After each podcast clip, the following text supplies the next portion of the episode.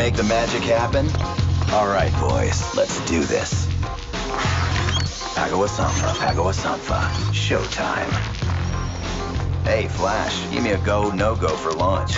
In the pipe, five by five. Word. Gotta go talk to the big guy. Hey, little man, what's up? Ooh, any dents? That's why you're a pro, baby. D, sit rep. We're in the green. Deck is queued. First break in six minutes. We are go in five, four, three, two. Hello and welcome back to the Toonami Faithful Toonami Retrospective. This time we will be covering 2006 and 2007. I am your host, Sketch, and joining me is. Arthur, how's it going? How you guys doing? We good. Mac Attack or Rebel Cheese. I go by both. And you can just call me Matt. AKA the guy who got all the questions for Jason DeMarco. There were actually two Matts. It wasn't just me. Yeah, but he only asked one question. True, true. Yeah. Wow, 2006 and 2007. It was largely the same lineup of shows because Teen Titans, Duel Masters, Zatch Bell, Naruto, One Piece, and Bobobo were fairly persistent throughout all two of those years. Uh, along with that, when we started 2006, we were in the middle of the first season of IGPX. Justice League Unlimited had just gone on a break, but would return soon to finish out its final season. And DBZ Uncut was airing in the earlier hours, and that quickly switched to the Saban episodes, allegedly for bad ratings, though it's also been said that it may have been content. I'm willing to believe either.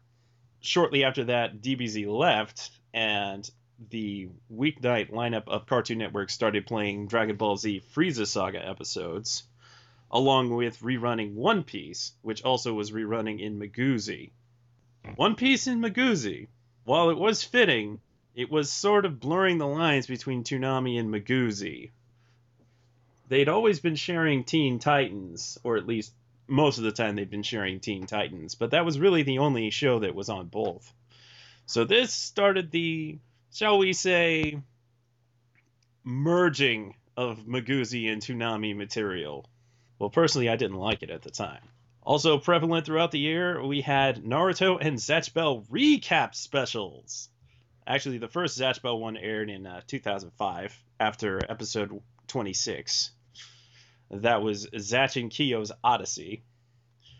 Then they did the actual Naruto recap episode that was an actual episode. and then they did another Zatch Bell one, Friends Getting Stronger, which covered 27 through 52. And for whatever reason, they decided to make a Naruto recap special called The Adventures of Naruto. Oh, and everyone else too. Yeah, I don't I don't know what was what the deal was with Viz in these hour long recap specials that they were doing for both of those shows. But I suppose because they largely aired one day a week, they were helpful. I recall the Naruto one actually did very well, as all Naruto things do. And speaking of all things Naruto doing well, there were quite a few Naruto marathons. Yeah, there were. Yes.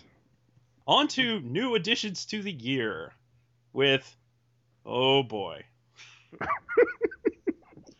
the one, the only show that lasted two episodes, Wulin Warriors.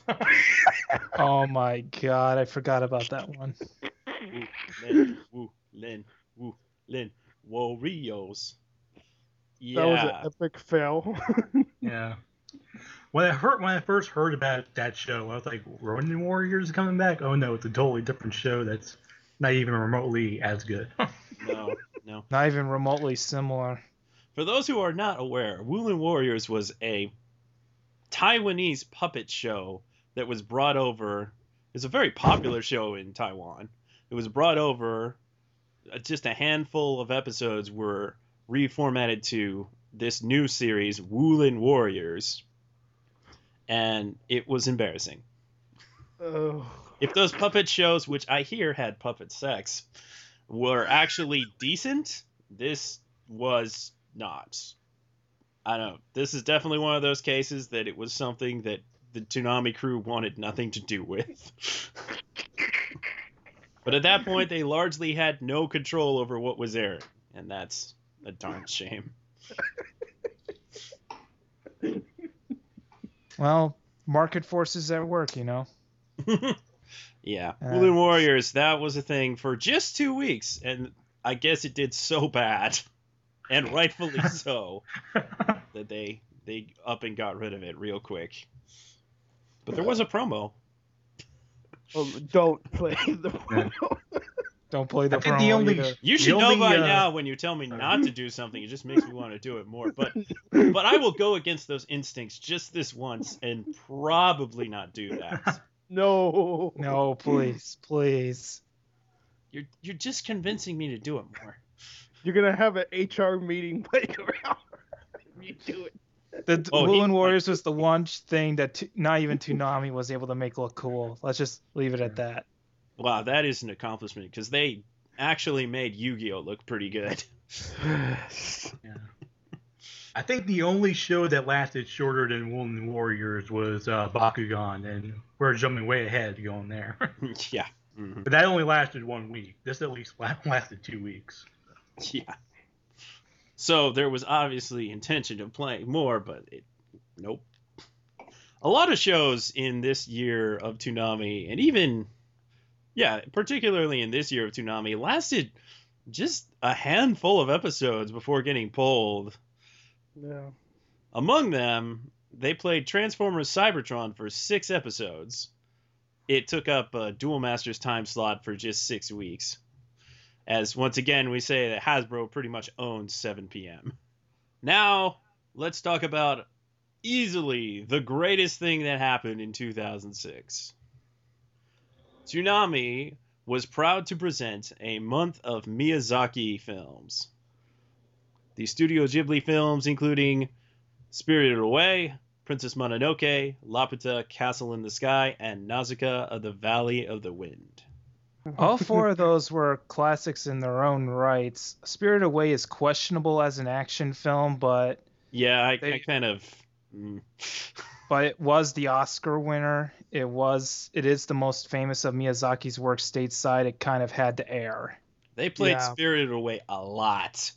Yeah, they did. A lot. They were going to play Princess Mononoke twice, but ended up not doing that, probably because of content. But they played it once, and props to them for doing that because they played it. They played it uncut. It was TV 14, and wow. Yeah, there's a there's a scene early on where a guy gets his head hit by an arrow and his head just oh. falls right off. I remember Yeah, that. they, they they were not kidding. No. Nope. Nope. There's a strict policy of no cuts with Miyazaki's films. No, you can't cut that. Ever since uh, Warriors of the Wind. Oh yeah. Was Nausicaa uncut? Yeah. Oh, yeah. Nausicaa was uncut, yes. They didn't okay. play Warriors of the Wind. No, they they played the actual movie with Patrick Stewart and Mark and a host of other celebrities. No, Mark Hamill. Shia, Uh, Shia LaBeouf Yeah, Shia LaBeouf was in Nausicaa's dub. And I can't remember. Wasn't James Van Der Beek the kid in uh, Castle in the Sky? Yes. And considering that was Mayumi Tanaka in Japan, now imagine Luffy voiced by James Van Der Beek. Hmm. Well, it, it'd be better than Four Kids.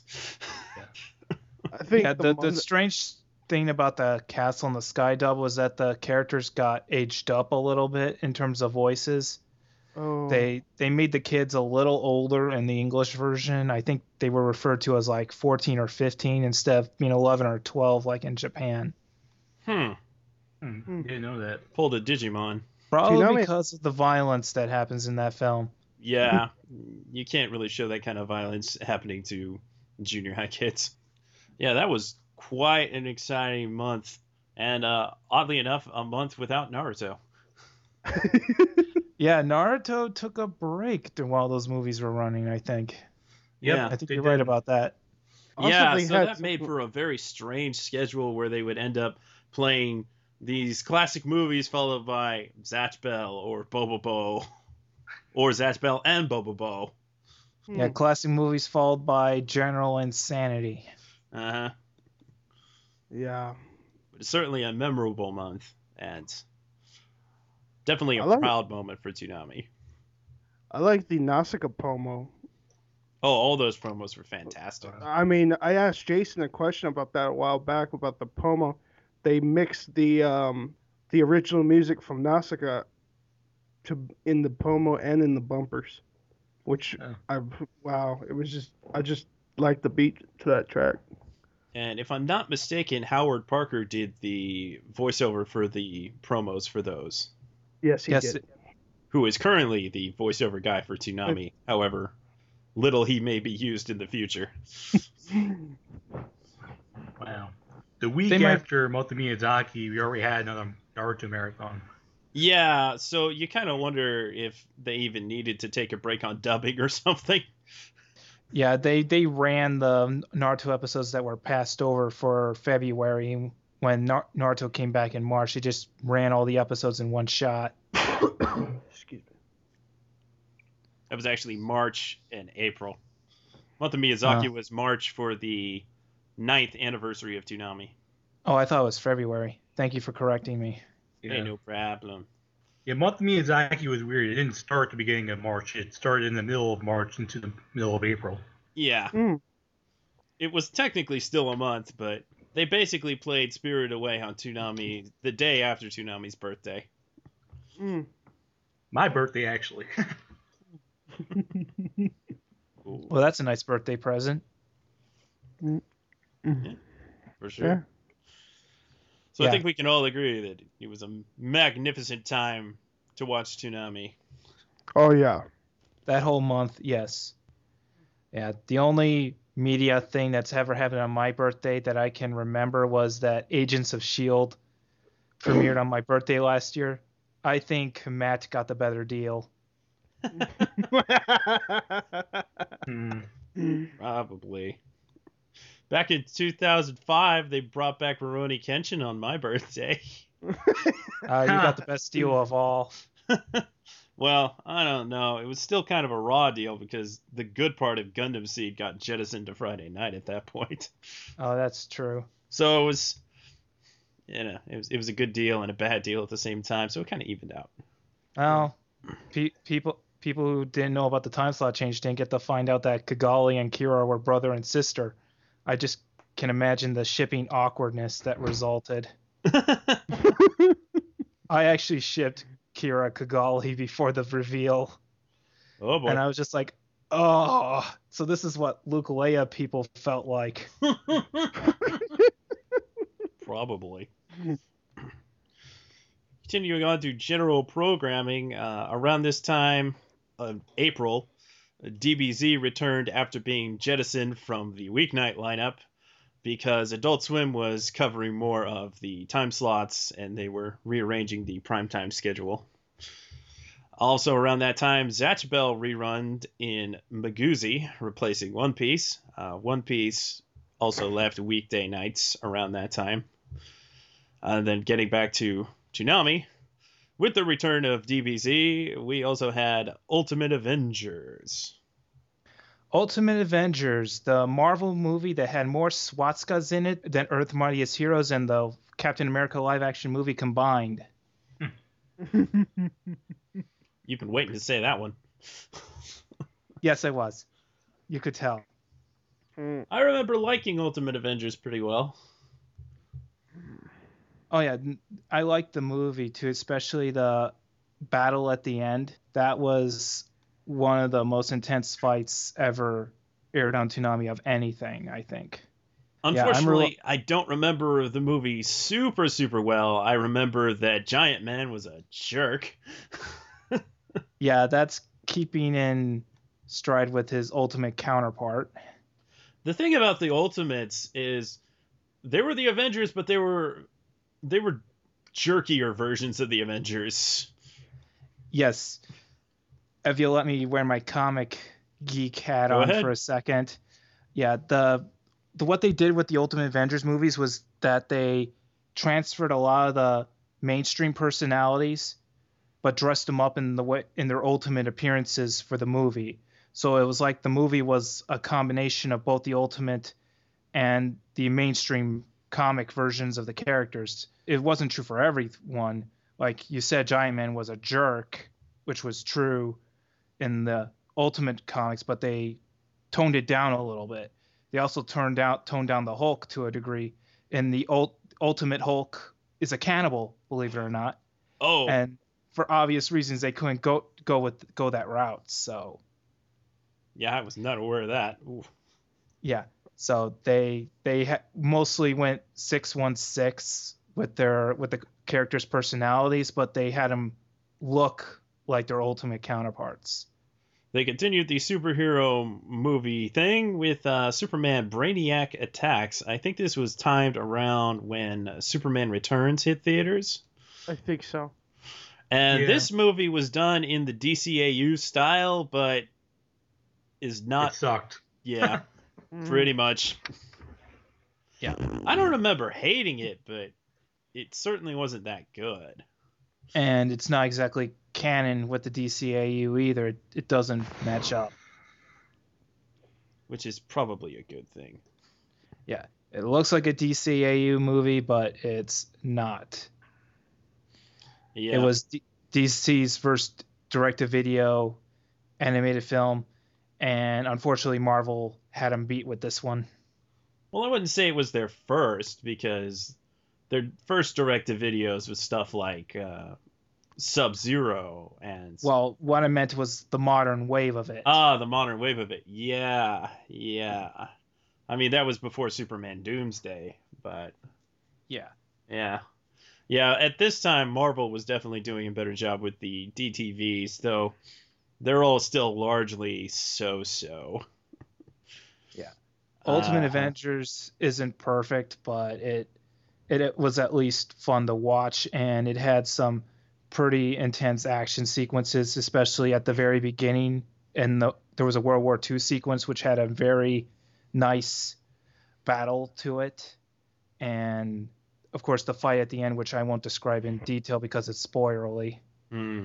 I should rewind back a little bit because this was slightly after Justice League Unlimited finished. And wow, the final two episodes of that show were really good.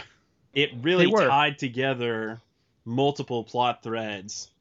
It's, it's basically it it concluded the story that arguably began in Superman the animated series with Darkseid. Yeah, it's it's real too bad that show didn't get another season. Well, in a sense, this was an in-between season anyway because it all took place before the third season took place before Epilogue, which was the ending of season two. So it's like an in-between type of deal here where they were filling in blanks, and they filled them in really nicely. Yeah, that is true. Mm. Actually, way back at the beginning of the year, they played the final handful of episodes of Teen Titans, which I feel if they had ended the show at episode 64, that would have been just fine. Ah, yeah, things change. The yeah, finale which actually premiered on the Goozy. Changes. Yeah. The episode in which Beast Boy finds a girl that looks like Tara and probably is Tara and is trying to forget her past. And she's telling him, Leave me alone. It's like, Oh, what? Come on. Uh, this is supposedly a reference to some anime? Mm, I liked it to a degree because it's just an unorthodox way to end something, and it was That's true. powerful in its own right because it kind of sent home a, a very important message that kids need to learn. I think yeah. That's sometimes fair. you're not. Sometimes Fair. life isn't perfect. Sometimes you're not going to get your way, no matter how hard you try. The only thing you can do is just move on. Things change, which is of course was the title. Which is also Right. the title of the very first episode of the 2003 Ninja Turtles. that is also true. Now that reference was to how this that series wasn't going to be the same as the classic series, but that's going off topic. Yeah. Though around uh, sometime around this year, Cartoon Network jettisoned Ninja Turtles to 6 a.m. and then just stopped playing it. Yeah, the sad part is that they didn't even get into the season three and four and five episodes either. They did get mostly through season three. Oh, they Oh. did. Yeah, they they didn't quite finish season three, but they never got to season four. And even though there was some press release at some point with Four Kids saying that Fast Forward would be on Cartoon Network, it never actually was. Good riddance. Yeah, you know, honestly, in retrospect, it's probably better this way because it was it was totally downhill when they got Oh. to Fast Forward. Uh oh. Yeah. Still, I would have liked them to at least play the season four episodes on Toonami. I mean, they had plenty of places they could have stuck them. T- the 2003 Ninja Turtle series never airing on Toonami at all is a tragedy. It truly is. It truly, truly is. I would say that is also true of X Men Evolution, but I can't remember if Cartoon Network actually played every episode of that show. They played think- most of them. I think. I don't know if they finished the final season, but I know they ran the first three on weekday nights. Yeah, it was probably one of those cases where they just stopped playing it and decided They not to get more. They played the shit out of that show a lot. I remember. Yeah, yeah, they did on weekday nights. Yeah. Again, never on Toonami. Curious. but, oh well. Oh well. Let's see, where was I? Ah, yes. Pokemon Chronicles. Yeah. Well, before, yeah. Oh god. So this this was honest. This was the first nail in the coffin for me. This Oh. was, and I like Pokemon. I do. I like Pokemon. But up until this point, barring a few weeks of Yu-Gi-Oh and the Yu-Gi-Oh movie and a couple of Pokemon movies and the Duel Masters run, which was still very much a satire. So it kind of it was kind of a sarcastic take on the whole toy battle game concept. But this was Pokemon. This was just Pokemon. And for the longest time, Toonami avoided playing Pokemon. And this is probably a case where now that Sean and Jason don't have any control of what's going to air on Toonami, Cartoon Network's like, well, Pokemon's anime, let's put it on Toonami. Yeah, Pokemon and No. Toonami don't really mix. Mix. No. I mean, yes Although and no. Jason's on record for saying he didn't mind Pokemon airing when it did. I mean, Pokemon. If you're if you're gonna play any of those shows, then Pokemon or Digimon.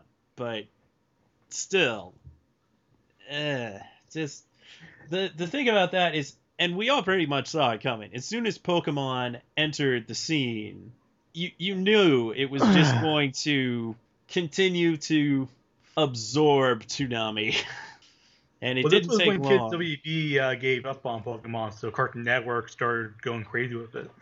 Um, exactly. Yeah, around this was around the time that the dub actors got changed over, I think, or it was the next year. No, it was this year. Yeah, it was that year. Battle Frontier premiered later in the year. Oh well, This is around summer. Miguzi started playing Pokemon Advanced Challenge, skipping over Yeah. quite a few seasons from the last time Cartoon Network played Pokemon, which was an odd choice, but eh, they were warming up for Battle Frontier, which would be sort of the end of Advanced. So Pokemon came in, and it did not take long before it started taking up two time slots. First thing it did, it booted Duel Masters with one episode left. You're killing me. yeah. You couldn't just let Duel Masters air one more episode. Ugh. And But tearing then me apart, Lisa. yeah. Then right after that, it boots DBZ. DBZ! Pokemon boots DBZ. Boo. Yeah. That is But that, that- is an that is unacceptable telling. development. Although it was was- the Garlic Jr. saga, so Eh, that That's true. Then came the most painful blow in the history of Toonami, besides losing Toonami. Yeah. IGPX, the show made for Toonami, is not allowed to finish on Toonami. It is put on Friday nights, admittedly not at a terrible time slot of midnight, and paired with DBZ, so it was kind of a mini Toonami block. And it even got a promotion that it was moving, which they probably had to beg for that. Yeah. All the other shows that had gotten booted off Toonami, like Gundam Seed or Yu Yu Hakusho, they didn't get promo that they were getting moved there. Rurouni Kenshin back in uh, 2003 when it was moved to SVES wasn't promo that was going there. So it was a nice gesture at least to at least tell viewers that IGPX was moving there. And because this was such a abrupt schedule change, all they did was shift a few things and added an extra episode of One Piece, which was in reruns at the time. So Toonami at that point was double Pokemon, Zatch Bell, double Naruto, double One Piece, Bobobo. Not the great schedule, no. No. No, not a great schedule. Not a great schedule at all. Oh, and occasionally another Naruto marathon because Oh. they were very fond of those, as we mentioned before. In fact, uh, Show got ratings. yeah, roughly around that time, they had a Naruto marathon, sort of to promote Toonami Jetstream. Oh. Yeah. I guess we could sh- we should try to fit it in there now since we're in summer when Jetstream launched. Yes, Toonami Jetstream launched. With, it was a co-venture between Viz Media, who was really buddy buddy with Toonami at the time, and Cartoon Network, and they streamed Naruto. They streamed uh, Megas XLR. They premiered, streamed Prince of Tennis and MÄR, and Hikaru no Go, which had previously aired on ImaginAsian TV, I believe. I think you're right. Uh, Samurai Jack and Megas XLR were on there. I think that was the initial lineup. I don't think they had. Did they have Zatch Bell right off the bat? I don't think they did. No, they didn't. That No. came later. Yeah, Zatch didn't show up until 2007, I think. Yeah, later on they added Zatch Bell, Pokemon, uh, Four Kids One Piece, Transformers animated. DBZ. Yeah, Transformers Animated got on there at, at a point. Uh, I remember being the Ocean dub Dragon Ball Z when it was on Jetstream too. Yeah, they went back to Ocean Dub again because they were starting it from the beginning. and they promised IGPX, but were never showing it. Probably, I think they just didn't have the streaming rights because it took them years and years and years and years to get the streaming rights, apparently. And uh, Zoids Genesis was a series that Viz was supposed to provide, but never did. That is interesting because apparently Zoids Genesis was completely dubbed, but it's never really aired. Really? It was completely dubbed. That is Apparently, crazy. Huh. but we there's it hasn't really been shown, and the studio and voice director attached to it are not well regarded.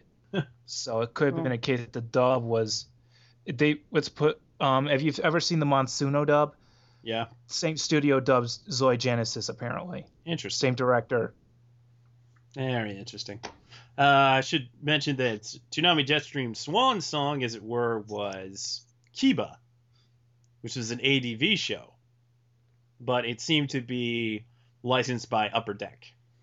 Hmm. Yeah. It was ADV's swan song in a way.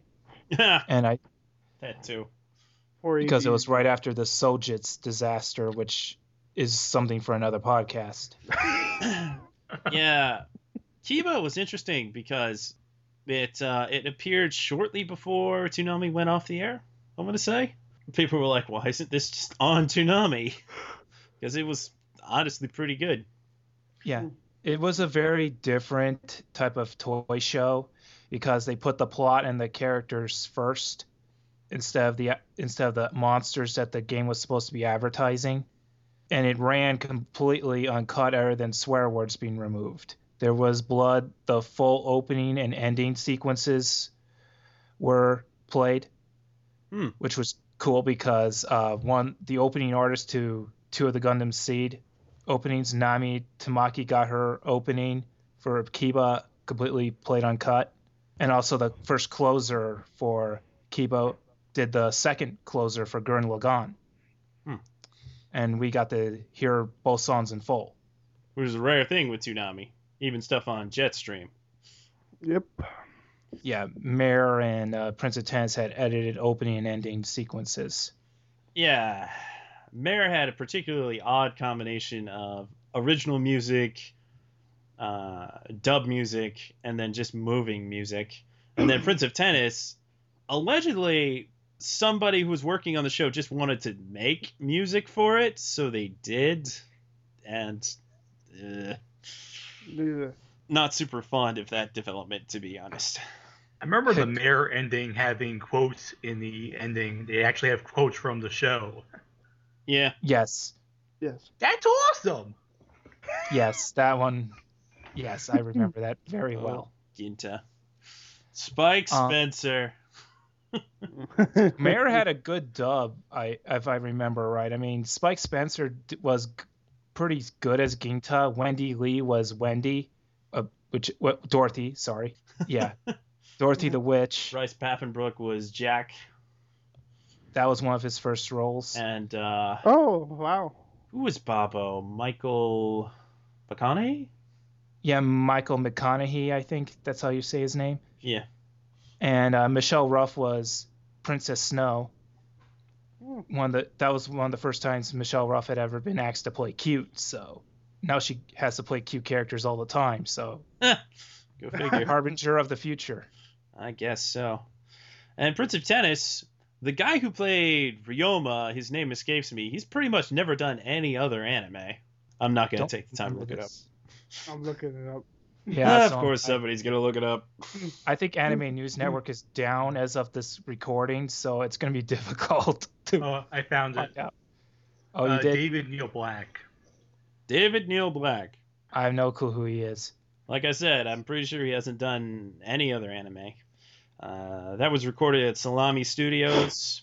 Yeah, it had Sam Riegel and Kirk Thornton. Kirk Thornton playing a teenager. That's always awkward.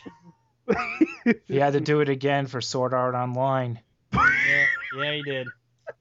Well, no, Klein. Klein's an adult. Well, young adult, but still. Yeah, I'm I'm I'm Uh, more willing to give it to Klein, but he was uh, the glasses guy on Prince of Tennis, like the captain.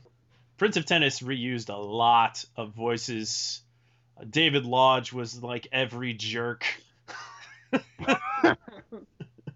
uh, following along with uh, shows that did not last very long, Fantastic Four: World's Greatest Heroes, which seemingly lasted eight episodes. Yeah, eight episodes and a couple of extra ones later in the year, I think. Yeah. Uh, they return next year because of the movie. Fantastic Four, rather the Silver Surfer coming out. Yeah, yeah, that's what I thought. Because once Yeah. again, they do that a lot. Yep. It didn't, yeah. Not to really, I'm not going to talk too much about this, but it was not the best representation of the Fantastic Four that I think it could have been. It was animated by Moonscoop, which did Code Lyoko, but it was done in two, in an anime style, two dimensional It had a weird um, color palette. look. Yeah, I th- it was trying to evoke anime, but not go all the way. Yeah, And, and the, result was characters that were oddly tan. yeah, and they were they had very rigid faces, Yeah. if I remember. They they uh, You remember Mr. Oh. Fantastic's voice? Dude, that guy could not emote. no, he couldn't. they they found a good voice actor for the thing though. Oh yeah, de- definitely. Uh, I think it was Brian Dobson. Yeah, it was this was a Canadian voice acting thing. oh, okay. Yeah, It was recorded in Vancouver. and uh, David Kaye, I recall, was uh, Doctor Doom. no, that was Paul Dobson. Oh, Paul Dobson. Yeah, that's right. Oh. Brother versus brother. Yeah, Ah, how about that? Right, around that time, David Kaye would have moved to Los Angeles. Okay, silly me. But yeah, that show, I I wanted to like it, but it was boring. I don't I don't know what it is about it, but for a superhero show, it was surprisingly boring. It was, eh. The only fun episodes were was anything involving a Hulk. I I remember right. Oh yeah. Like the first one with the Hulk and the Thing going at it, that one was actually fun. And then they had She-Hulk pop up later, which was also an episode centered around the Thing, where she was replacing him, and that one was fairly entertaining too. But the rest of the episodes I've seen were pretty bland. mm. Yeah. Not not so great. Continuing with more superheroes, uh, in the fall around September, Toonami premiered Teen Titans Trouble in Tokyo, in which the Teen Titans go to Tokyo to track down the Brushogun. Uh, This was the true finale for Teen Titans, I yeah, and it settled a lot of relationship questions for shippers, if I remember right. And probably. it did end things on a fairly happy note. Robin got so pers- jealous when Starfire kissed that Japanese guy to learn Japanese. That that was funny. Just his eyes. Huh? And I think Yeah. that Japanese guy was Yuri Lowenthal. Yuri Lowenthal is the master of accents. Uh-huh. I I'm playing a video game right a World War II video game right now, and he's both an American soldier you fight with and a German soldier you're trying to kill, which is interesting. Yeah, he does a does a pretty good German. Uh, but Teen Titans Trouble with Tokyo, they played that movie a lot on Cartoon Network. I think they're gonna play it again on Boomerang pretty soon. I've seen promos on Boomerang. Really, They Yeah, that seems to be the only thing that they still have from that Teen Titans. yeah. They played uh, Trouble in Tokyo a lot over the years. They were still playing it uh, last year before the Teen Titans Go cartoon started up. Mhm. They Ah. were still playing it. They even played the the the, the TV series uh, before Teen Titans Go. Mhm. Yeah, the TV series was brought back f- briefly, I think, too. Yeah, it, it was. They seem to have something going on with superheroes in uh, October.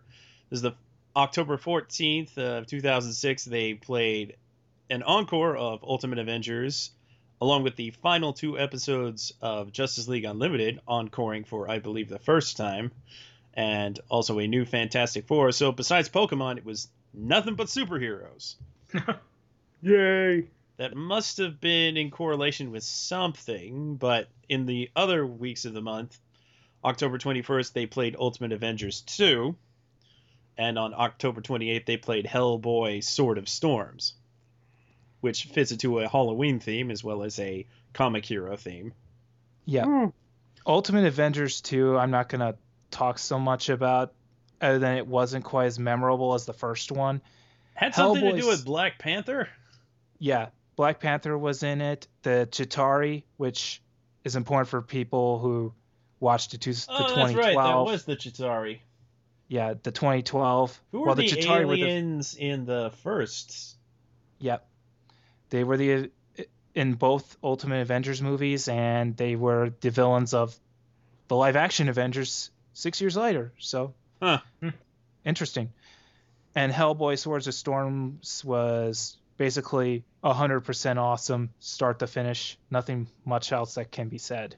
The Hellboy sort of uh, Hellboy S- Sword of Storms was one of two Hellboy movies that premiered in the U.S. on Toonami. They were produced by Starz Media at Film Roman, and it seemed like they may have been precursors to a, a potential Hellboy series, which sadly never came to be.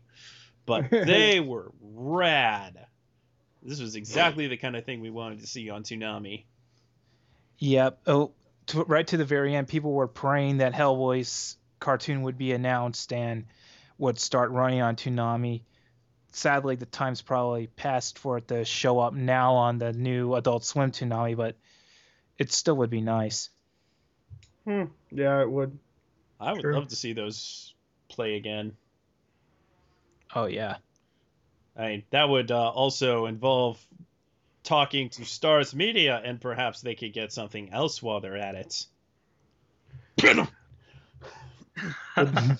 Sorry, they I- also I, had have- something in my throat there.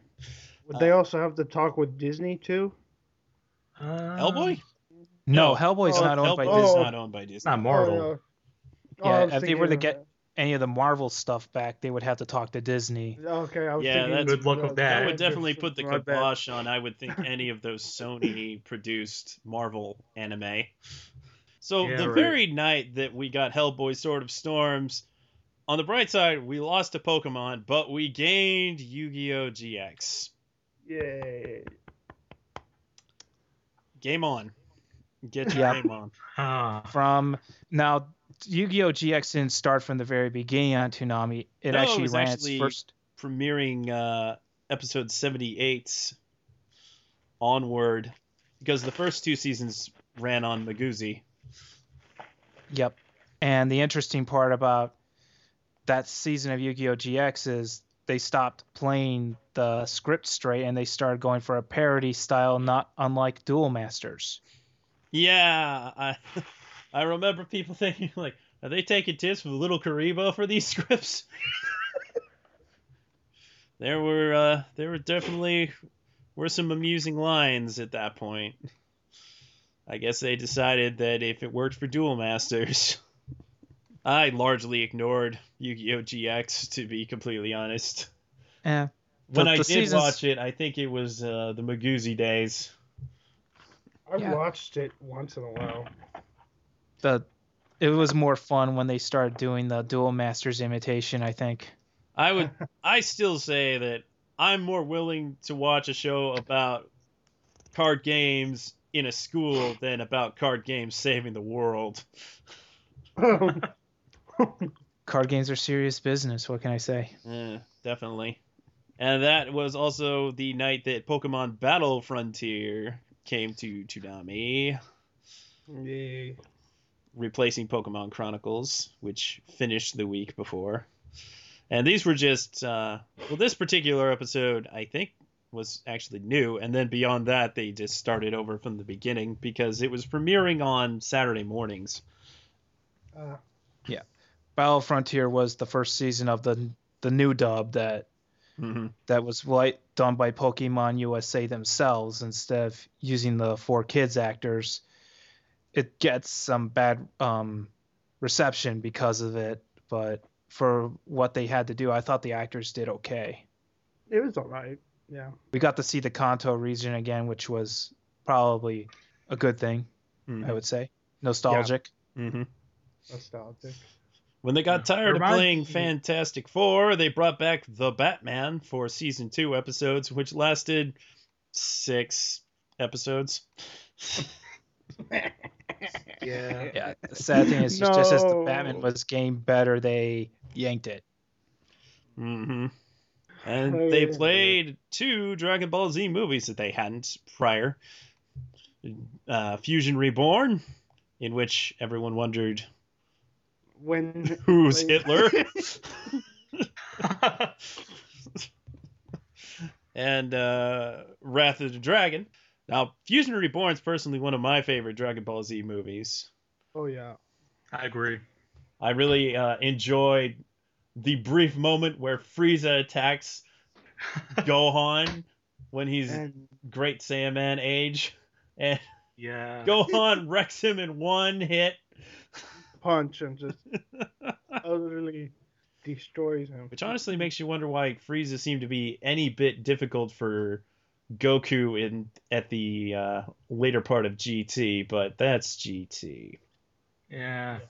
I really don't count GT. We never really talked about that actually. The uh, Super Android 17 saga of Dragon Ball GT was easily the best part of that show.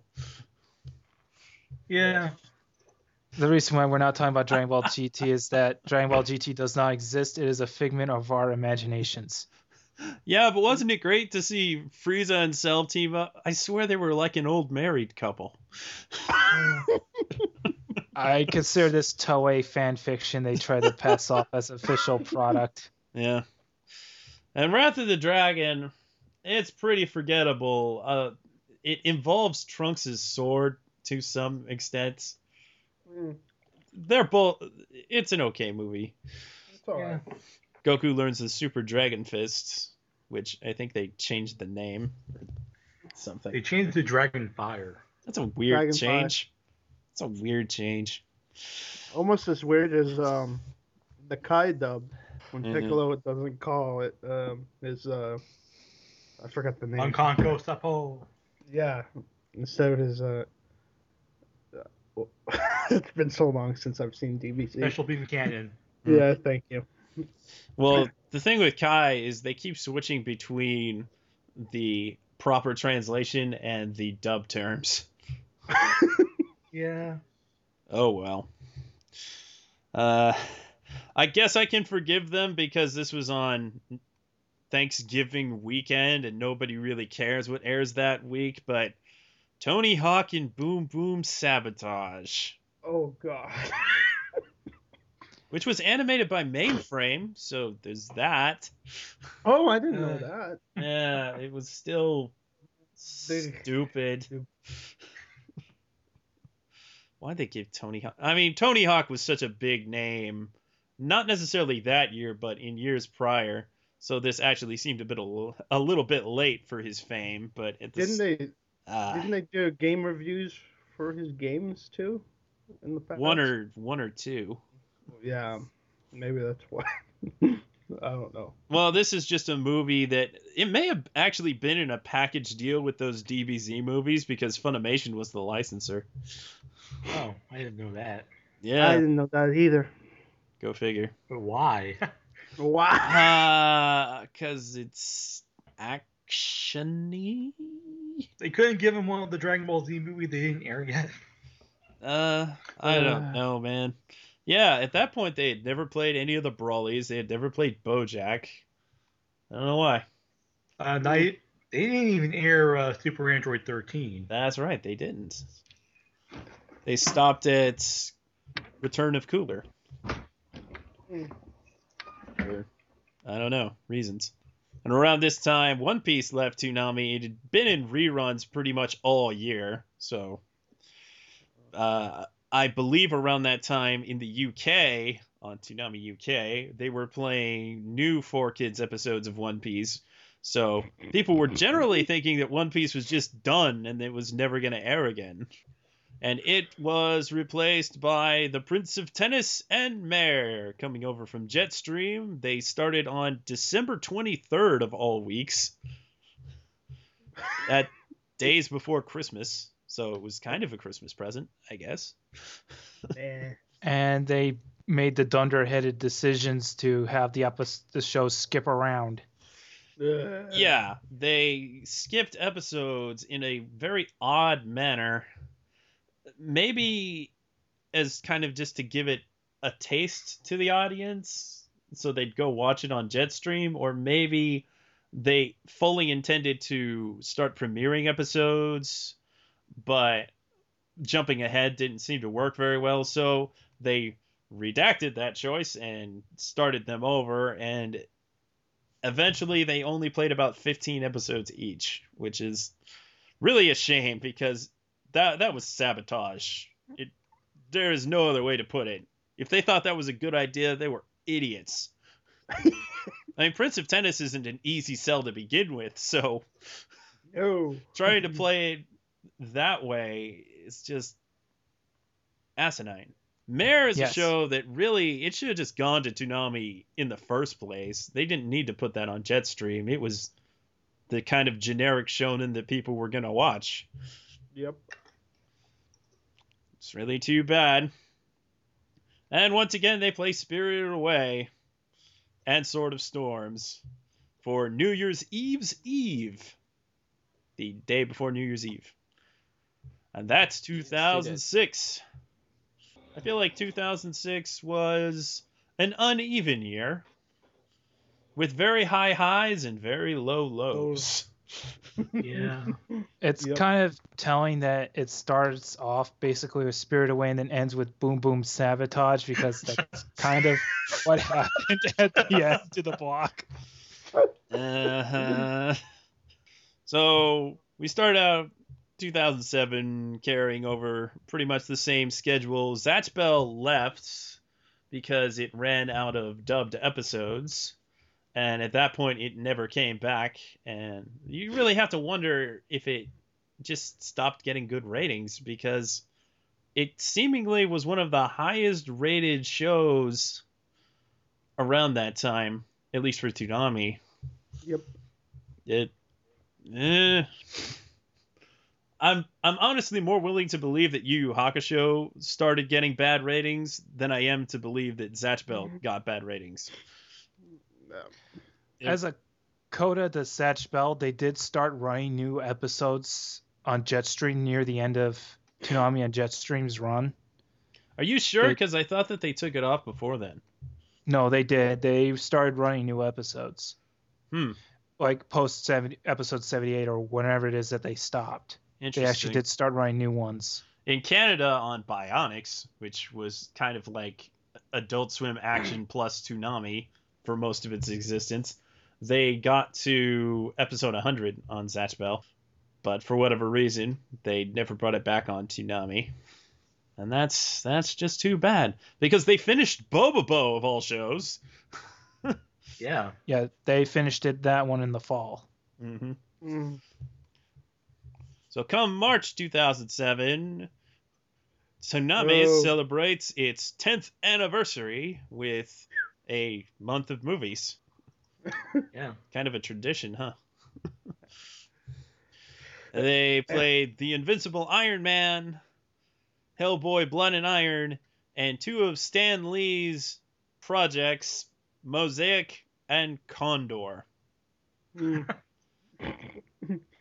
Hellboy Blood and Iron was easily the best thing there. Agreed. Yep. Uh, I liked Invincible Iron Man. It it was kind of a weird version of the Mandarin, but certainly Considering they won't even run the Mandarin at all in the live action films. might as well might as well just take it. That was Eh, back Uh, when they were they were still brave enough to take chances, I guess. yeah, Yep. that is true.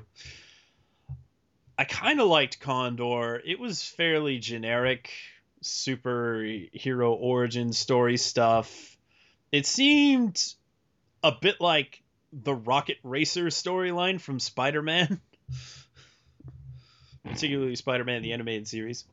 But the guy was was he he was Latino, wasn't he? So that was different. I don't. I don't I don't know. There was swearing. People were excited about that. Oh yeah, there was. There were naughty words. Naughty, naughty words. And then Mosaic.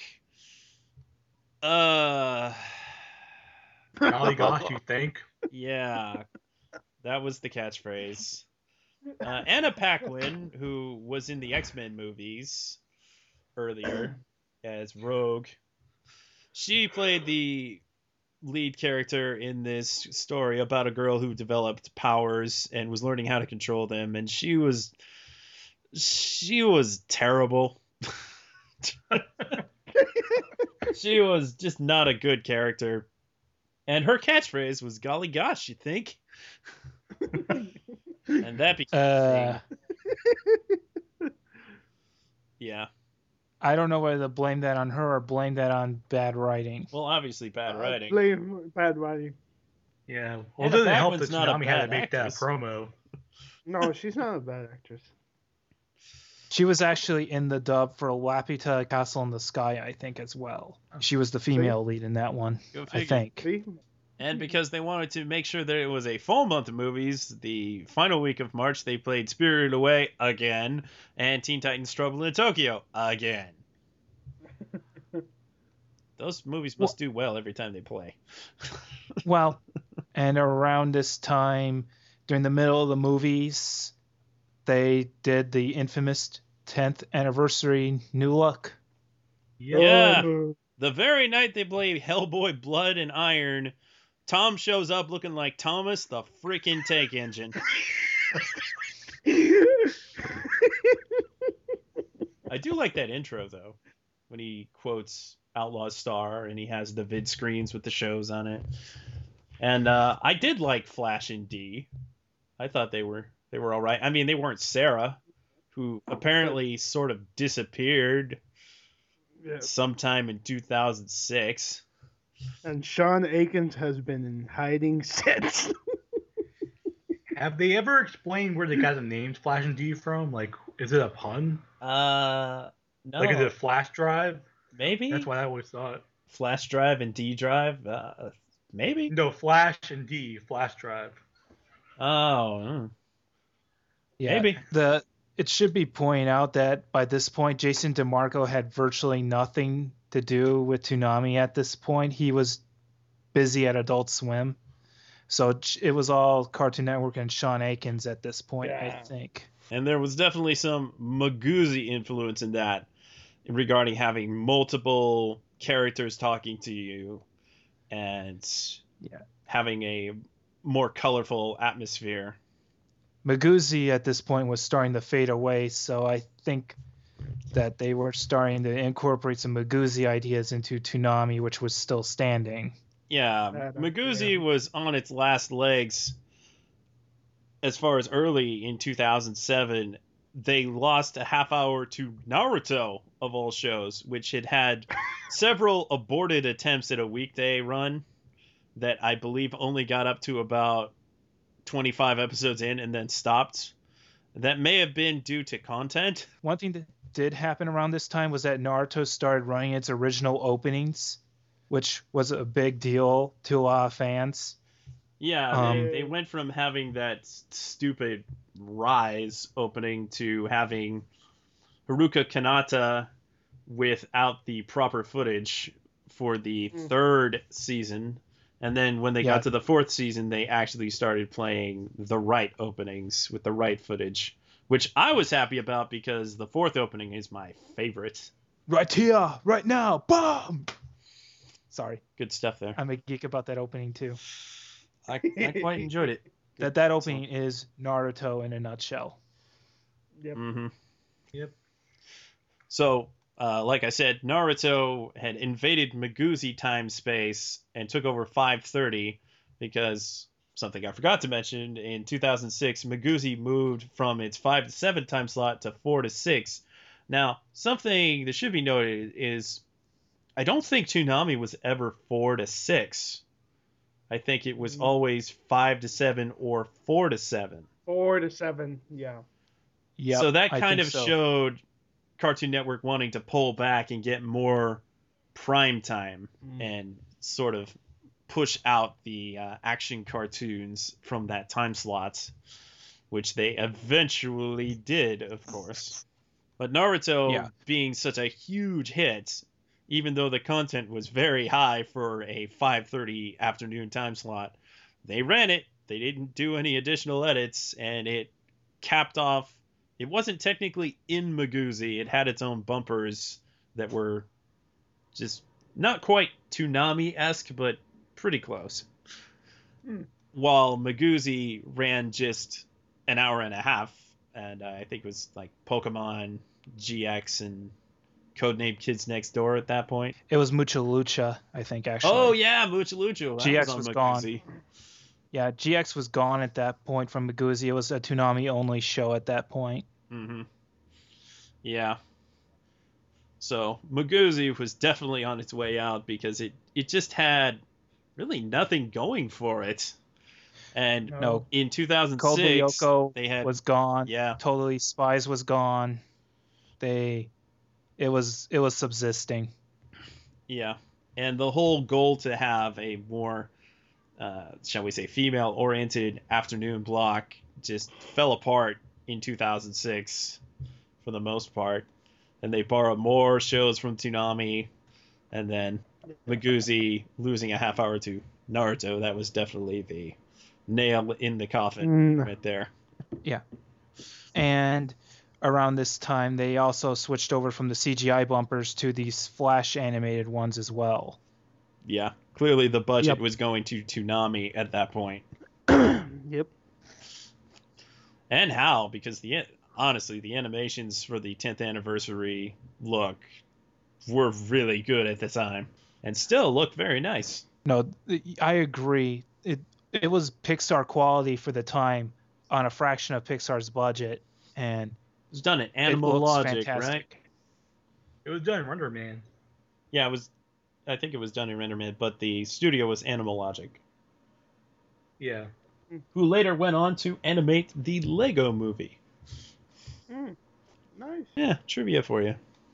Yeah. But yeah, premiering the new look with a Hellboy movie probably wasn't the smartest decision, as you said, oh. sketch, Oh, because we had the awkwardness of Flash saying, "Hey kids, time for more Hellboy."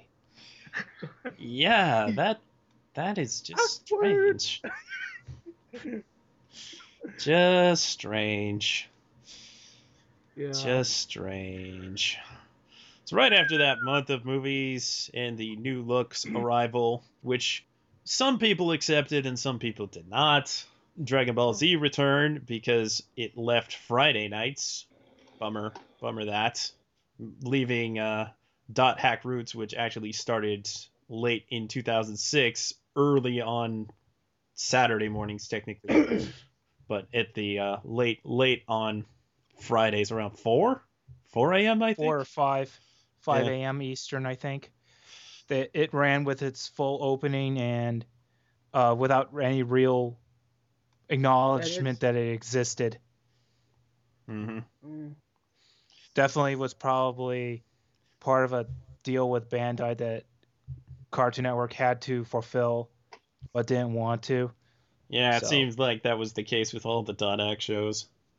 Yeah, after Signs bombed, everything Dot Hack after that was probably some grand contract that Cartoon Network had had an overzealous contract or something and hmm they were stuck. Well, it was really a, a big deal at the time because it was a multi-tiered property. There were video games. I feel like there was a card game. There was there was a big push, and Cartoon Network wanted to be on board with that because hey, it worked with Gundam. Well, not just For a Gundam, but Pokemon and Digimon. Dot Hack was going to be the next one of those, and it never really took off the way they wanted it to. The video game didn't sell as well as it needed to. Dot Hack Signs didn't get the ratings that was expected of it, Yep. which, but then again, Dot Hack Signs was slow. What It's were they expecting playing it on a Saturday afternoon and then at midnight on a Saturday? Yeah. I mean, if they really wanted that show to succeed, they would have put it on Friday afternoon. It, Dot Hack Signs is slow, so kids probably got bored with it anyway. Yeah, Mm, But- yeah. it, it was almost inevitable that show was not going to work. Yeah, Also doesn't have the best B name. Train, Bee Train Anime, the studio for dot hack for most of those dot hacks was Bee Train. They take a very slow and methodical approach to the storytelling. You can see that when you watch their most famous production, Noir, and Madlax and El Cazador. That it's all it's all very methodical in how they do their pacing, and they it can be slow and boring if you're not invested in the characters or in the story. So that doesn't trying to pitch a show like that for kids or even hiring a studio that's known for that for a probably that's supposed to be sold to kids probably was not the smartest idea. No, Mm-mm. no, it wasn't. Dot Hack Signs did have an amazing score though. I don't know if you guys touched upon that earlier, but when Definitely. Guys, Dot, Rush Dot Time- Hack Sign Dot had Signs. fantastic music. Speaking of that the- questionable choices, Cartoon Network played the live-action Spider-Man movie, and yes, Toonami was a part of that. They had to play it on April 28th. Yay! Spider-Man. I like that movie, but Spider-Man. uh, why did they do it's that? a good movie. I don't think it was It as is. edited as the Tim Burton Batman movie was either. No, I, Oh. I think it was a lot easier to get on than the Tim Burton Batman movie, to be honest. I think the, Yeah. it still had the scene where the people turned to skeletons from a goblin bomb. So wow. don't hold me to that. Yeah, I don't remember. I don't think I ever watched it on Cartoon Network out of spite. I think I watched Yeah. it. I can't remember. I think I. I watched it. hmm And then they played the first Naruto OVA, Mission Protect the Waterfall Village. They played this quite a few times. Seemed like yeah. anytime they needed to fill an hour. It did really well, I think. Yeah, it, it did. It was okay. I w- kind of wonder why they never played any of the other OVAs, but maybe it was because of their short runtime. I don't Yeah. think Viz dubbed the other OVAs either. They only dubbed Waterfall. Mm-hmm. So it was just kind of a s- hour long Naruto special. Yeah. yeah. yeah. Yeah, another sad moment in Toonami history. Toonami gets preempted by a Pokemon marathon. Oh no. Oh. Was it partially preempted or Oh. entirely preempted? Entirely preempted. Oh, so that was the Oh, first time. no. Uh, yeah. that was when Cartoon Network had a massive Pokemon marathon over, I think, over an entire weekend. Uh, Wasn't this around when Diamond and Pearl came out? Yeah, I, I feel like that was the case. And after that, Toonami returned with Fantastic Four for five more episodes to, as we already mentioned, promote the Rise of the Silver Surfer movie. And then it was gone again, just as quickly as it came. Yeah. It. I don't. I don't even think it made it to episode 13, which was would be halfway through the entire run of the show. It wouldn't be They until ran years, out of order too. Yeah. Yeah. It wouldn't be until years later, when Nicktoons Network had picked it up, that we would actually see the second half of the show air on US TV. I think Boomerang played all the episodes at one Did they? I think so too. Yeah, they also played more episodes of the Batman than Cartoon Network did, but only into the third season, I think. And another movie promotion stunt, Transformers Cybertron had a marathon for the live action Transformers movie, which, if nothing else, got a cool promo with Peter Cullen talking about the Transformers movie. I agree. Yeah. I think they ran the final episodes of Cybertron. I think, or am I wrong? That may be the case. Let us consult Matt's schedule archive, which I have consulted many a time in this retrospective. Because sometimes Toonami would do just weird things. Yeah, uh, looks like episode 32, 47, 50, and 51. All premieres. or maybe just Toonami premieres. I feel like at least the last three of those were Cartoon Network premieres. And when Fantastic Four left, we got Stormhawks, which was previously airing on Cartoon Network Primetime as part of a premiere night initiative in uh, 2006, and then it got reran on weekdays, and it finally showed up on Toonami, which was kind of nice because it was a sort of a breath of fresh air, all things considered. It was actually the only show that had never been on Toonami before that year that aired on that year. Go figure. yeah. I liked it. It was an entertaining enough show. Yeah. I thought it was fun to watch. Doesn't have a lot of substance, but it was fun. And sometimes that's all you need. Yeah. It was all right. I think the hero and the main villain, which I think his name was Dark Ace, I think the same voice actor did them both. Yeah, I believe So So he's literally fighting himself every episode. Yeah.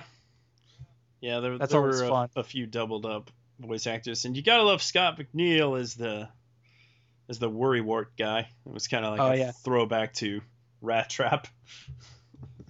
That, yeah, he was he had the best lines, I think. hmm Mm. Mostly you you you think that there's only so many ways to say we're doomed, but they found a, A new lot. variation of that for every single episode. So, yeah, it ha- it had some very nice comedic writing, not so much well with the dramatic writing, but Stormhawks never really wanted to be a serious show anyway, so Yeah. it just being it a had fun piece of moments, but it was it was just fun. Yeah, It was fun. It's a shame we're that just- Cartoon Network didn't finish the series, as often was the case at this point. Yeah, I mean, uh, you're just watching kids fly planes and shoot stuff down and just have a ball flying planes and airships. So well, there's nothing wrong with that. No. No. In August of that year, they played Ben 10 Secret of the Omnitrix, which was the first Ben 10 anything to air on Toonami. That was the movie that sort of actually is the the uh, the finale to the original series, as I recall. And Ben 10 was an okay show, so that wasn't too bad. How many years has it been on Cartoon Network now? Uh, it's not on Cartoon Network anymore, but it, Well, it by the- started in well, 2006. 2000, Yeah. yeah. So eight years, Eight Thereabout- years. Wow. thereabouts. or did it start in 2005? I remember it premiering around the same time as IGPX. Was it 2005? It was 2006. Early in Yeah. 2006. Okay, thank you. I already made my feelings on Ben 10 pretty clear on the last podcast, so I'm not gonna repeat them here. but And the week after that was the Naruto Hundo, the first 100 episodes of Naruto at a marathon from August 17th through the 19th. And Wow. that's that led to interesting things like Hinata bleeding profusely around 6 a.m. on Sunday morning. yeah, and it gets yeah, yeah. It, that that was different. hmm Of course, Adult Swim was also airing its usual time, so it was basically just Naruto for the hours that Cartoon Network operated. Ah, okay. I Yeah. also f- have heard that this was the only time that the actual third opening of Naruto actually aired on Cartoon Network, where it, it had a fairly screechy voiced female singer. But I don't know if that's true or not. Huh. I honestly don't recall that happening, but I think Yeah. I didn't pay much attention to that marathon other than the I think it might be an urban legend at this point, like the Cowboy Bebop test dub. Hmm. I think it might be an urban legend at this point. Oh, we forgot to mention this. Uh, Naruto episode 80 aired with an interruption. It didn't air in full because they were having technical problems Oh, during that first night. That's right. And that was the was that It the was the funeral. yeah the funeral episode for the And people were pissed because Itachi and Kisame appear at the very end, and we didn't get to hear them. eh. Yeah. Of course, they eventually replayed that properly, so Yeah. no harm, no foul. But Actually, they had a Naruto marathon that week when re- when it returned and they aired the correct episode. hmm and the week after that, Toonami played Mega Man Star Force, which was also on Jetstream, and they played it in a very strange manner that seemed to pack together, I think, six or more episodes into two hours. I think it was basically a compilation film. Yeah.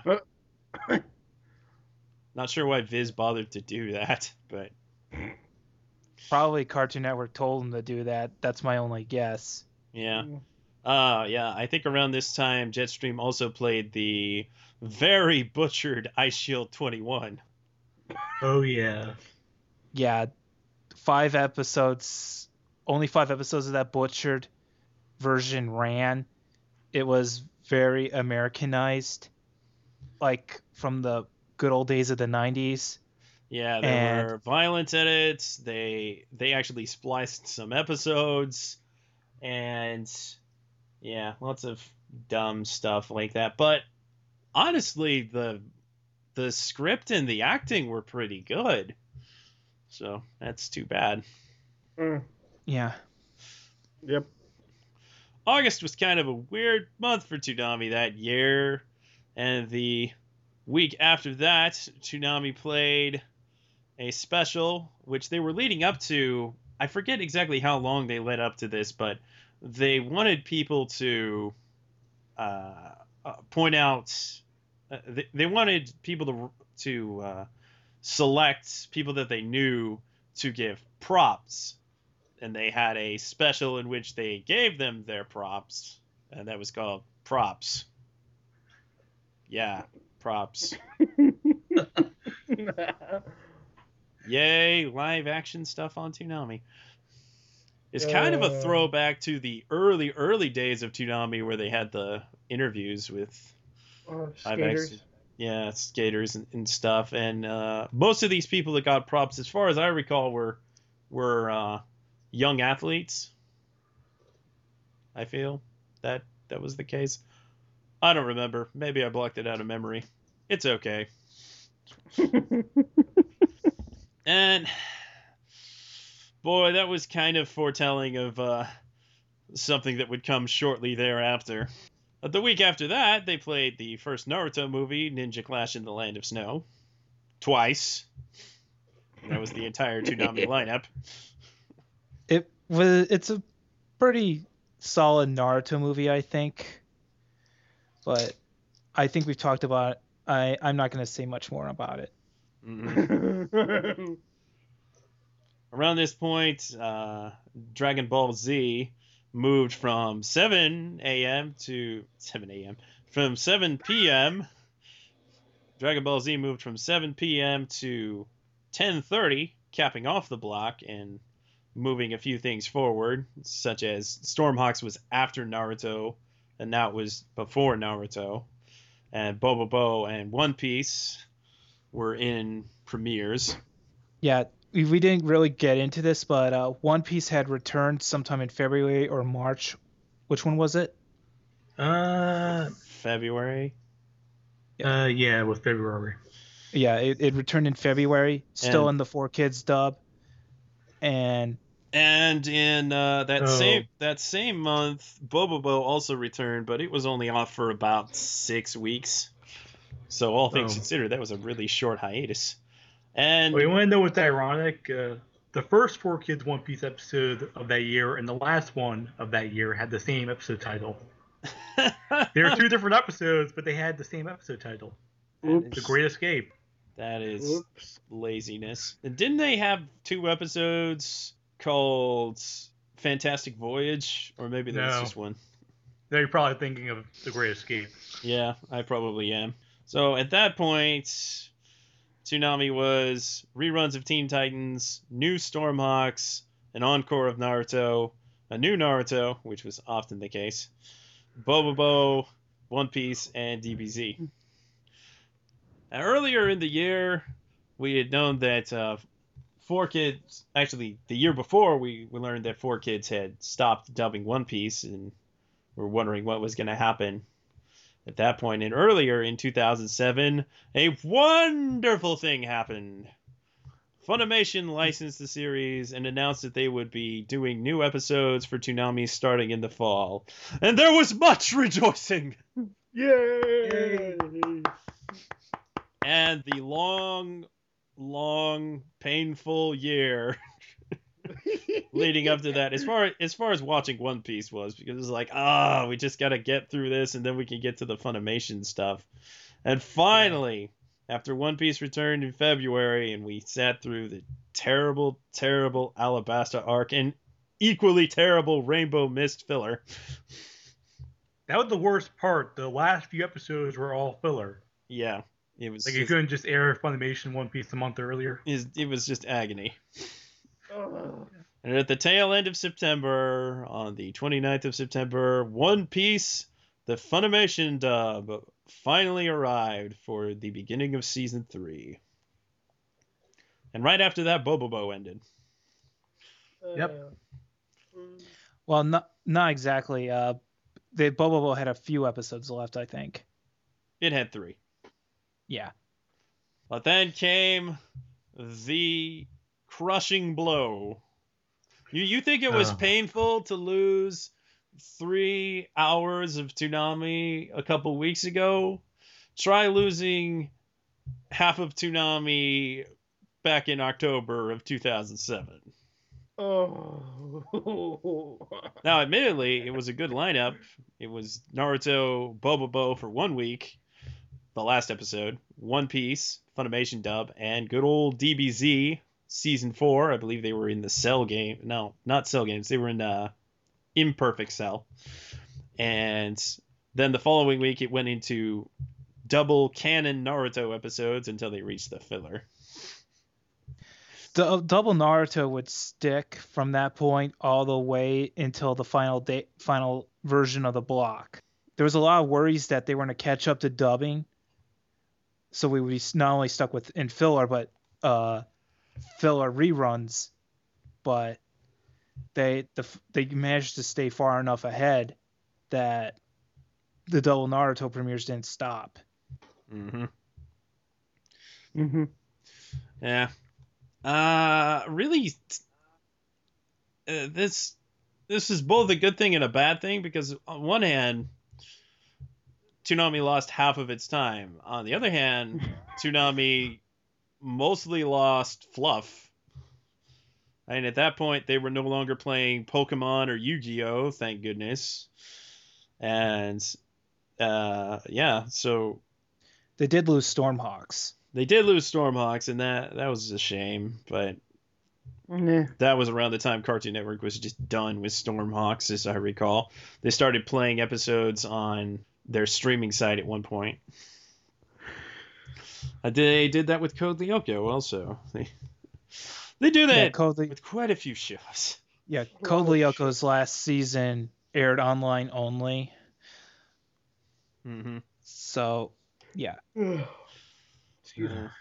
So it was kind of a shaky way to end out the year with that lineup. Yeah. The other thing about Naruto is that they were still in canon at this point. They were just finishing up Tsunade, and now they were going to go. There was a brief filler period, and then they went right into Sasuke Retrieval, which was probably one of the better anime arcs. So Naruto doubling up on it was probably a good decision considering that we were going to go into the really intense territory here, and a lot of people assumed that Cartoon Network was hurrying the show around, along to try to get the Shippuden, Uh, Yeah, which of course didn't turn out to be the case, but that may have been the initial intention anyway. yeah. yeah. Double Naruto was nice at first. And honestly, I guess it wasn't even bad, even when it was in filler. It, it was still, it was at least it was premieres. But at this point, it was all canon stuff still, and they were they got into the Sasuke retrieval arc, which was really good. And they were leading up to that climactic battle between Naruto and Sasuke. So it was overall a very good block. I remember the promo that they did for it and thinking, darn it, why are they promoting Alabasta One Piece? Uh, Yeah, Hey, when- there was One Piece had left no no there, there, there was no on-air promotion indicating that One Piece was a different story arc, a different dub. I of course they wouldn't promote that it was a different dub. I mean, as far as anyone was concerned, it was still the same show, but obviously it wasn't. No. But they should have Yeah. at least promoted it as a different arc because how how were people going to know? And One Piece's broadcast was interesting because they ran an English dub version of the full opening, an English dub version of the full closing, and the eye catches and the preview. Ran the whole show without anything removed at all. Well, the In eye terms of catches were only time. one week. That was by accident. The rest of the Oh. run didn't have them.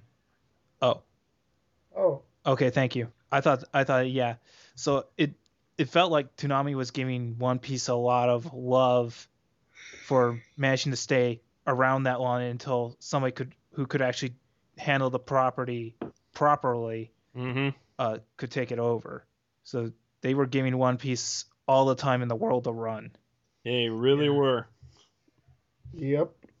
You should probably mention why Toonami was cut down because Cartoon Network was running Goosebumps, and for some reason that was doing well. So Yeah, super wow. super well.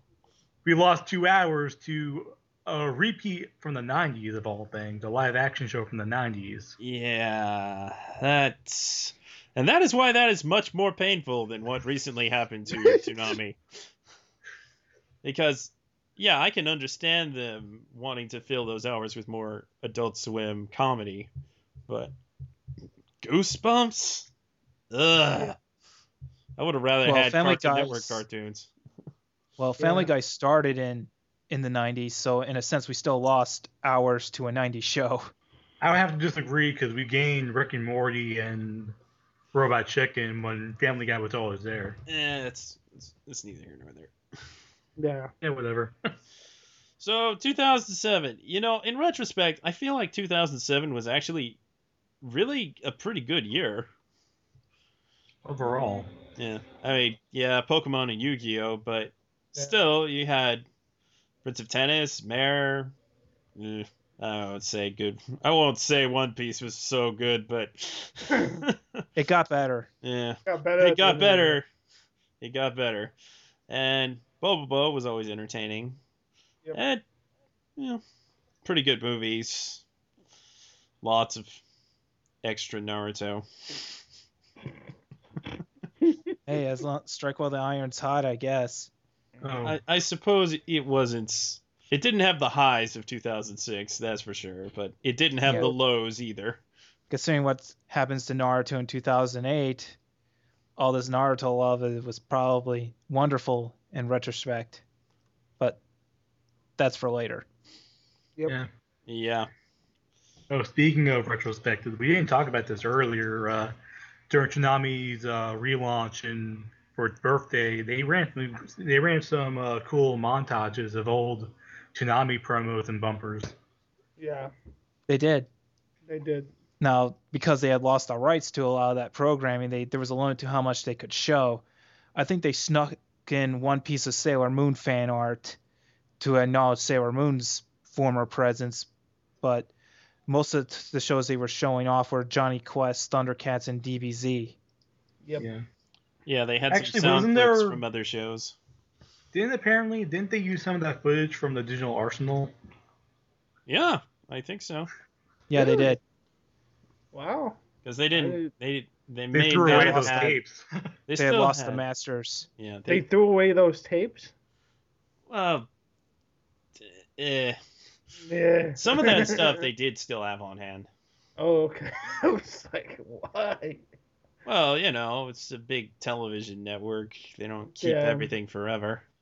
A couple of partially good, partially meh, partially ugh years of Toonami overall. Ugh. and uh, we we could clearly see the beginning of the end. As uh, as Jason said in uh, the recent interview we had with him, the original Toonami died from neglect, Yeah. and that is clearly apparent. I. Yeah. I if if if not for the fact that they had these long shows, Zatch Bell, One Piece, Bobobo, Naruto, what what even would they have aired? I don't know. Because at that point, Ben 10 was the only action cartoon that Cartoon Network was developing, and Oh. Teen Titans and Justice League Unlimited were both done. Yeah. IGPX didn't pan out, so Megas is gone. yeah, Megas was long gone. So yeah, it's well, uh, Clone Wars would have aired if Toonami lasted longer. Oh yeah. yeah, but that's 2008. Yeah. Yeah. I mean, by then they ramped up their action programming slate with uh uh, with uh quite quite a few more shows, but it was too late. this yeah, they were Yeah. largely relying on shonen anime and The eh, this pattern of relying on launch shonen is part of the reason why there's a misperception that the launch shonen is what killed Toonami in the first place and why there is such a fear from both the old and new fan bases of the Adult Swim Toonami that if they take too many uh, long running shonen again, it's just going to kill the block all over. no. I don't And know. also Naruto definitely didn't kill Toonami. Naruto's the reason No. Toonami existed as long as it did. it was a good show. A great show. those shows they were all doing really well for Cartoon Network. Hey, we have some ratings report from I I want to say 2007 that said the highest rated shows with 9 to 14 kids among them it was Goosebumps, Billy and Mandy, Naruto, One Piece and Bobobo. Bobobo. Yeah, don't count that show out. Yeah. I mean, Bobo had to do well and it ran its full course. Yeah, it, it did. 76 Yeah. episodes. You know how many shows Toonami didn't finish? They didn't finish Naruto. they didn't finish Naruto? No. Oh, I thought they did. No, no, they got Toonami close. was canceled before Toonami. Fin- And Toonami was Cartoon canceled before Network didn't Naruto finish finished. Naruto either. Wow. I the the number of shows that began and ended on Saturday Toonami is very small. Well, I need to go finish up Naruto. Yeah. Bobo 'Cause- Bobobo was one of the only shows Toonami aired in that era that they started and finished. And there were surrounding circumstances for shows like Zatch Bell and One Piece, so you can't really fault them for those so much. But it's just kind of disheartening. yeah. yeah. Even They couldn't even finish off their own original on their block. no, couldn't finish that. They didn't finish Fantastic Four. They didn't air every episode available of the Batman. It was, Yeah. It was just I don't know. They it, they kept trying different things and nothing would stick. And then I think they honestly just gave up. Mm. I think part of the problem was they would change the lineup way too frequently during this time period. Oh, Yeah. the ratings aren't good. Let's pull this show with this show. Oh, let's do this again. You got to give a Yeah. show a little bit of time. And movie preemptions probably didn't help at times too, because they would It's preempt true. the lineup of movies a lot during this time period. Mm-hmm. Uh, of course, for us older fans, the movies were kind of a saving grace for Toonami with a largely meh lineup after the likes of IGPX and Justice League ended. Yep. True. Yeah, Eh. I guess that's kind of a downer. But I still say that that fall lineup was really good. I was I was happy as a Toonami fan with that Yay. lineup. Any other thoughts? Um, um, think. I don't have any other thoughts, but Yeah, I don't really have anything else to say either. mhm. All right, we'll close it out then. So Arthur, tell us where they can Yeah. find you. you can find me on Twitter at, at Arthur Mesa. You can find me on my Ask FM, Arthur Mesa, and on Tumblr, Ar- Arthur Mesa. And that's it. That's simple. Mac. You can find me at MacAttack50 on Twitter, and I really don't have much of a social networking presence beyond that. All right. And Matt. All right. You can find me on Twitter at the Matthew Paul. Okay. Well, thank you, gentlemen, for joining me on this trip down memory lane, however rocky it may have been. We out. Yeah. we out. Until next time, when at least I and probably some other people will be covering the death and rebirth of Toonami with 2008 2012.